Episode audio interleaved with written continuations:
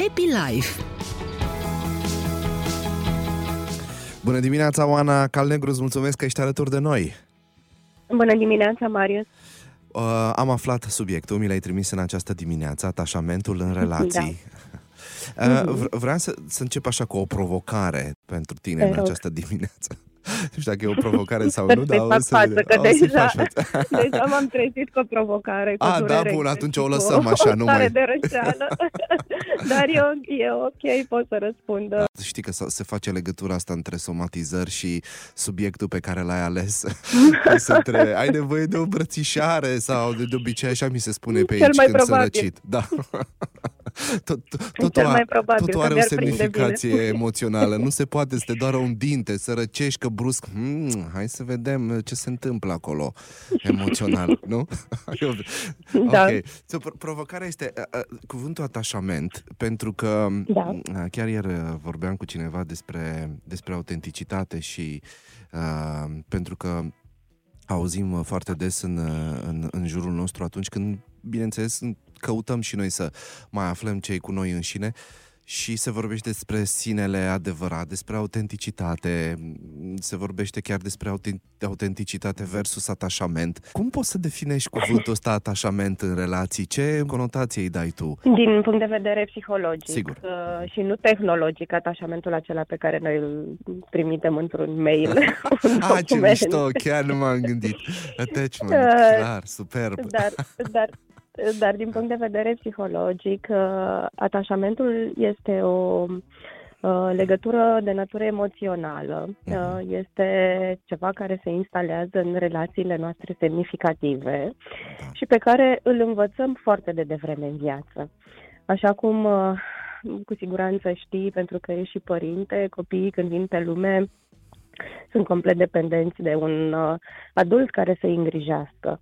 Uh, ei nu pot supraviețui în primele lor uh, luni de viață dacă nu există cineva care să îi hrănească, să îi aline, să-i mângâie, să-i plimbe, să-i schimbe, să le, să-i îmbrace, să-i dezbrace și tot așa, dacă le este fric sau cald. Și felul în care cineva, respectiv acest adult, împlinește acestui bebeluș mhm. aceste nevoi, felul în care acest adult interpretează indiciile pe care le oferă acest, acest bebeluș. Iar când mă refer la indicii, mă refer la ce? Ce face un bebeluș când are o nevoie, pentru că nu are limbaj încă. Scâncește, se foiește, plânge, țipă, și felul în care acest adult reușește să interpreteze aceste indicii și conform acestei interpretări să împlinească nevoia bebelușului, îi creează acestui, acestui bebeluș atât de devreme în viață o anumită convingere, dacă aș putea să spun așa. Hmm. Convingerea fiind lumea aceasta în care eu am venit este un loc sigur, uh, eu sunt o ființă importantă și pot avea încredere în alți oameni. Asta dacă toate lucrurile merg bine, adică Corect. acel adult, acel adult înțelege că scâncetul bebelușului este unul de foame și îl hrănește. Acel adult uh, este disponibil, constant, prezent și ori de câte ori bebelușul are o nevoie, Uh, acesta este acolo să fie patent, uh, cum spuneam mai devreme, disponibil și să împlinească această nevoie. Și cei mai mulți dintre adulți, adulții care îngrijesc uh, bebeluși, fac lucrul acesta. Mm. Asta e partea foarte bună a lucrurilor. Câțiva dintre acești adulți nu reușesc să facă atât de bine lucrul acesta. Mm. Și atunci, mesajul pe care îl primește acest bebeluș, sau convingerea, cum spuneam mai devreme, pe care și-o creează acest bebeluș, este una care va suna în felul următor. Lumea nu este un loc foarte sigur, lumea aceasta în care eu mă aflu nu este un loc foarte sigur, nu mă simt foarte în siguranță. Eu nu sunt un om, nu sunt o ființă umană atât de importantă sau sunt doar din când în când, dacă este o inconstanță a împlinirii nevoilor și nu mă pot baza pe ceilalți. Hmm. Bun. Și ca urmare a acestei convingeri, da. doar o secundă, ca urmare a acestei convingeri, bebelușul acesta va dezvolta anumite reacții comportamentale. fie va învăța că trebuie să fie foarte vizibil și să țipe mai tare și să mhm. se agațe mai tare și să uh, se manifeste mai puternic, mm. ca să fie vizibil și ca să conteze și să-i se împlinească nevoile, fie va învăța că trebuie să se descurce de unul singur și își va conserva cumva energia în interior ca să poată învăța să supraviețuiască. Și va spune, ok, nu mă pot baza pe ceilalți decât pe mine. Și atunci eu trebuie să-mi conserv această energie, nu trebuie să o manifest în exterior. Este ceea ce noi numim ulterior la nivel de atașament, în cele două direcții despre care am spus, atunci când văd lumea ca fiind un loc nesigur, Atașament nesigur anxios, acela în care trebuie să mă agit foarte tare, uh, sunt, uh, uh, am nevoie de confirmări și reconfirmări că sunt important și ca cel, ceilalți să-mi împlinească nevoile, sau atașamentul evitant, în care nu mă pot baza pe alții, doar pe mine. Un lucru pe care vreau să, uh, totuși să te întreb, având în vedere că tu lucrezi mult cu cuplurile și spuneai totuși da. că foarte mulți dintre noi, acum mă rog, mă duc un pic mai sus, Uh, în sens, sus în sensul că nu vorbesc despre relația dintre părinte și copil, dar îmi imaginez că acest tip de mhm. relație va influența și relația pe care cei doi adulți uh, o vor avea în cuplu. Când spui că, slavă Domnului, că sunt mai multe, sunt, părinții reacționează bine la, sau cât de cât sănătos la această relație cu bebelușul, cum se explică totuși că dacă, dacă ne uităm astăzi, lucrurile sunt foarte dificile când vine vorba despre cuplu. Sunt multe cupluri în suferință. Pare că mulți dintre noi, sau, mă rog, nu vreau să fac o statistică, nu sunt sociolog, dar din câte am mai văzut pe, uh, pe net, pare că suferim destul de mult în relațiile noastre. Nu prea ne mai atașăm sau oricum ai un atașament destul de subțire. E pur și simplu observație, sunt curios care e părerea ta. Este foarte bună observația, pentru că ceea ce am descris mai devreme în ideea în care noi învățăm acest tip de relaționare foarte devreme în viață, este ceva ce noi ducem ulterior în bagajul nostru ca model de interacțiune cu ceilalți. Și vom manifesta asta cu prietenii noștri în anii de școală, cu primii noștri parteneri în adolescență și, evident, cu în relațiile semnificative din viața adultă, cu da. partenerii noștri și cu copiii noștri.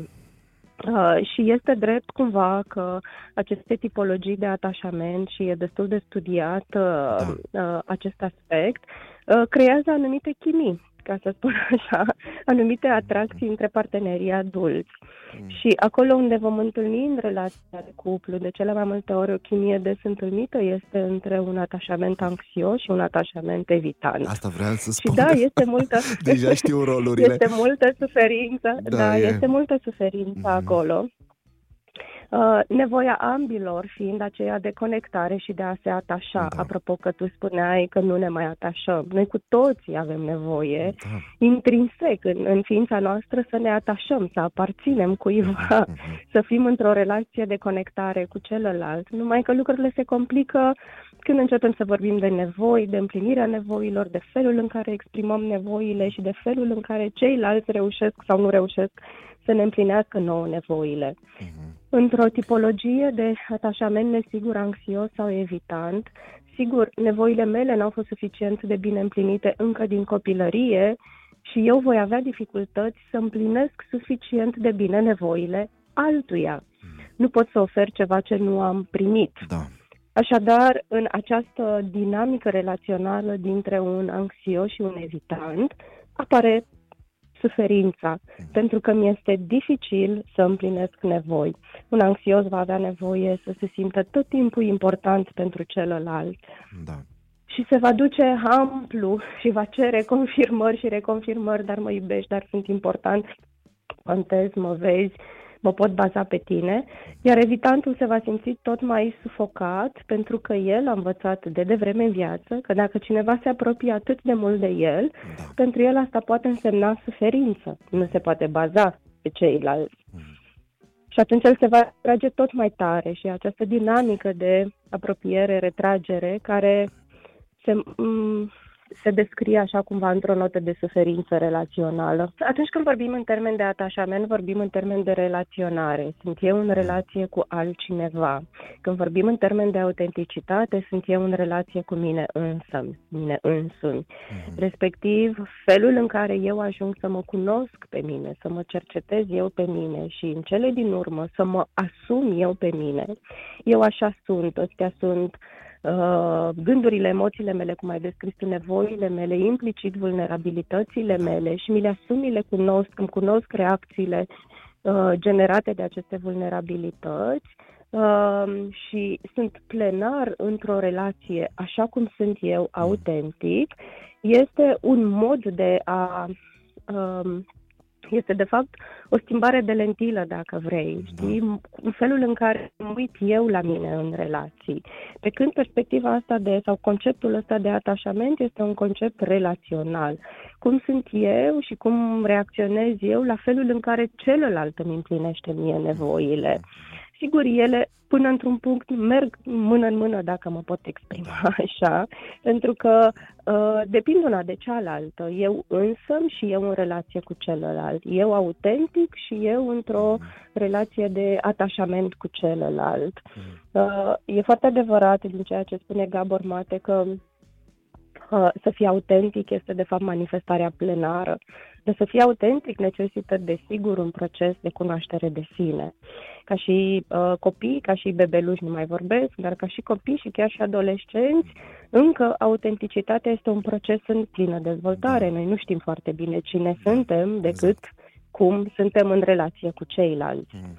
Ajungem să vorbim cu adevărat de autenticitate abia când suntem cu adevărat adulți, abia când învățăm să ne uităm la noi, abia când facem un proces de cunoaștere de sine Interesant, în da. profunzime. Da. Îți mulțumesc mult, Oana Calnegru, pentru discuția de astăzi și te aștept cu drag uh, miercurea viitoare. Mulțumesc și eu, Marius. Pe curând, pe o, săptămâna viitoare. O zi superbă. La revedere. Pa, pa.